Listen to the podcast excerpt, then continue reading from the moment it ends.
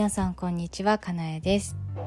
えー、もうすっかり夏ですが皆さんはいかがお過ごしですか、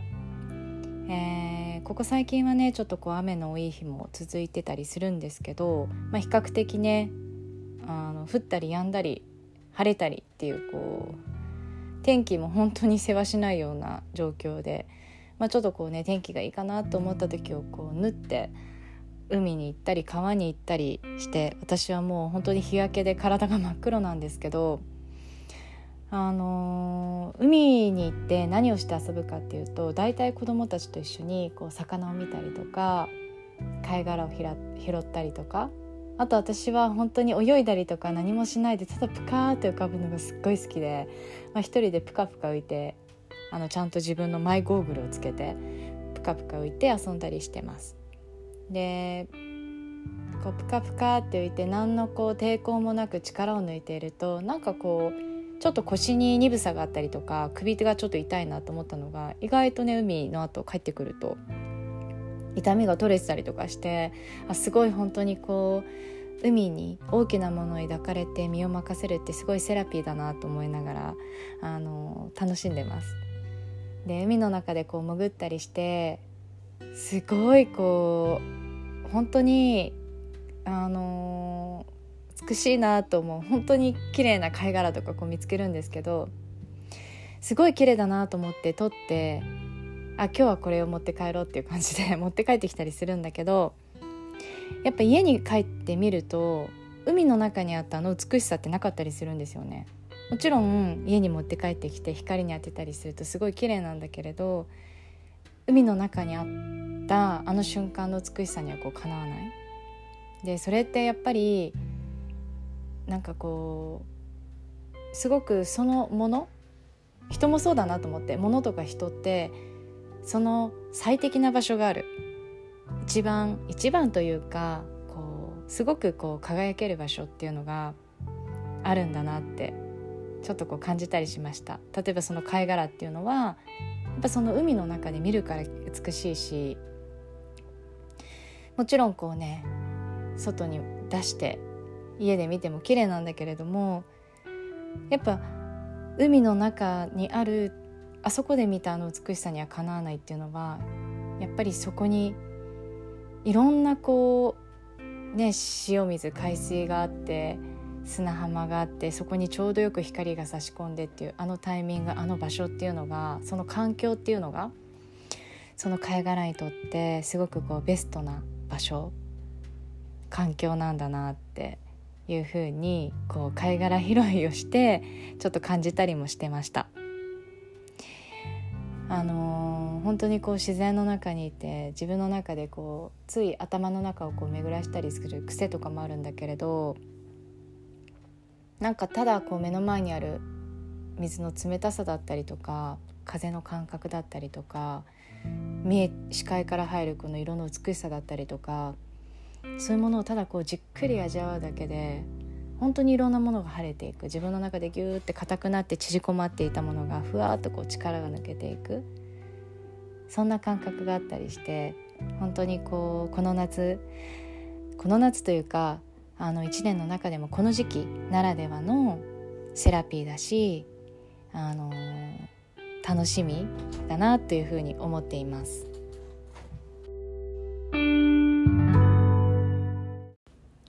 はいそんな感じであのその季節ならではの良さというか楽しみ方過ごし方みたいなのがあってあのうんどのくらいだろう数年前からヨガを始めた頃かな。10年ぐらい前かな。くらいからちょっとそういうのを意識して生活し始めてから本当になんかこう日々のうん、もちろんこうその季節ならではの嫌なこととかもいっぱいあるんですけどなんかこう日々のこう充実度というかあのなんだろう。自分の中での何かこう特別なこと特別なイベントじゃなくてもなんかこう小さなところで癒されたりとか学びを得たりすることがすごく多くなったなっていうふうに感じるんですよね。その時期その季節ならではの果実というか甘みというかそこには酸味もあるし 豊かな芳醇なこうなんていうの恵みというかそういうのもねあるけれどまあ本当何でもねいろんな面があるっていうことですよね。でもいろんな面があるけれども例えば夏だったら暑いから服装は冬とは違うしあのその時期ならではの食材っていうのもありますよね。こう体温下げるようなナスとかきゅうりとかスイカとか。だからその食事とかもその時期にこう取れるものをこうふんだんにあの料理もねこうそういった食材をベースに料理をねするようになったりとか、うん、まあそうすることでまあ比較的ストレスが少ないのかなっていうふうに思いますね。うん、まあでももともとすごくこうストレスためやすい方だったりもするのであのどんなに工夫してもね生きてる限りある程度のストレスっていうのはあるんだけれどもでもこう日本で言えば四季があって春夏秋冬があって、まあ、そういった暑さだったり寒さだったりあのそういうところからのこう恵みだったりそういう流れに乗った生活はなんかこう私一人だけじゃないこう環境この何て言うのかなこの環境の中でしか環境なしに私たち生きられないのでなんかこう一緒に手をつないでこう歩んでるような流れていくような感覚が意外と心地よかったり生きやすさにつながったりしてるかななんて感じたりしています。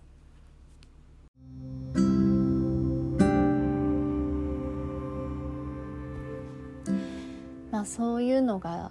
あの今まで生きてきた中で経験してきた中で培った一つの知恵なのかなっていうふうに思ったりしますね。まあ、それと同時に常にこうピュアな目線でハートを開いてあのいろんなものを楽しむってことも同時に大事だなって娘がこの前あの美味しい美味しいかき氷屋さんに行ってかき氷を食べた時にもう一口食べた瞬間目をパチクリさせて「美味しい」って言ってすっごい幸せって言ってたですね。なんかそういうのも私たちってこう刺激に慣れてくると大人って、まあ、ちょっとしたことでそんなにこう興奮できなかったりあのすごいこう幸せっていう気持ちになれなかったりしたりすると思うんですけど、まあ、いかにその自分の中に新鮮さこうフレッシュな気持ちっていうのを常にこう自分に与えてあげてというかうんそういう気持ちでそういう目線で見ることってできると思うんですよね。だからなんかそのバランスっていうのをうまく自分の中で取っていけるとあのなんだろうね毎回毎回同じことの繰り返しのようだけれども実はそうじゃない私もあなたも常に生まれ変わってるし常に変化し続けてるなんかそういうことにうんそういうことをちょっとこう思い出すといろんなものの見方だったりとか当たり前に繰り返していたことへの深い気づきだったりとかそういうのが生まれてくるのかななんて思ったりしています。はいそんな感じで、えー、ちょっとね最近の日々のこととかちょっとしたこう気づきだったりねそういうのをちょっと今日はお話ししました。えー、7月28日に第3回となるブックアポセカリ開催予定です、えー、今回はね今までとちょっとスタイルを変えて一冊の本に絞ってご紹介していきます。狼とかける女たちというねもうすでに、えー、廃盤？絶版っていうのかな？になっている本を、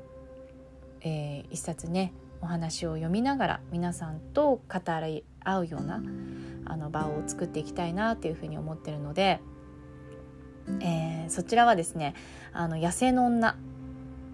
の原型をたどるっていうようなねテーマになっていて、まあ、私たちはねこう社会で生きていく上である程度こう教育されている調教されている状況だと思うんですよね。まあ、その中であの自分の中にあるもしかしたらちょっと恥だと思っているようないけないことだと思っているような自分の中にあるあの野生的な部分本能的な部分本能にねまっすぐな部分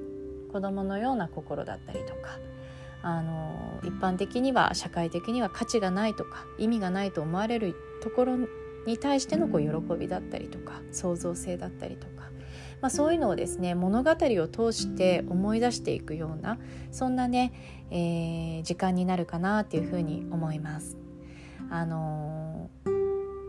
もうすでにね素敵な方が何名か集まってくださってるんですけどあの興味ある方は是非あの私がねファシリテートさせていただきますので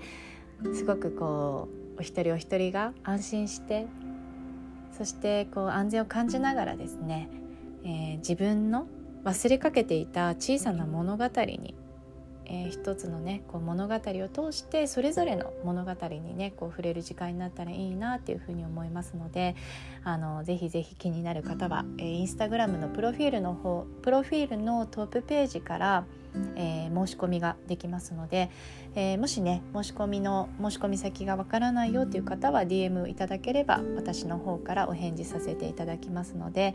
あのー、ぜひね気になる方はお気軽に声をかけてください。はいということで久々のねポッドキャスト一人で一人語りみたいになったんですけどあのまた今度七尾さんともお話しする予定なのでまたそちらのエピソードも楽しみにしていてください。それでは皆さん、えー、良い一日を過ごしてください。